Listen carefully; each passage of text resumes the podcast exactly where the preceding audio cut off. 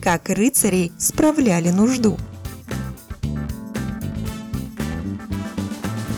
Рыцарский доспех был неплохо продуман и сконструирован, так что с помощью одного слуги его можно было надеть минут за 10, в одиночку за полчаса максимум.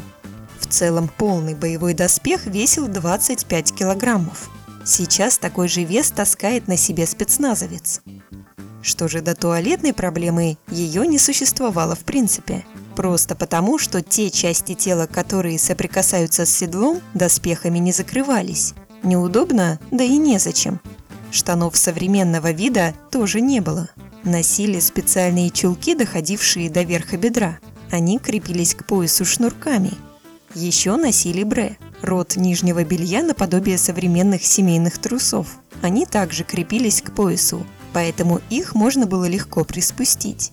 Потом и этого не требовалось. Французский король Людовик Сварливый страдал дизентерией и в XIV веке ввел в моду бре с глубоким разрезом сзади.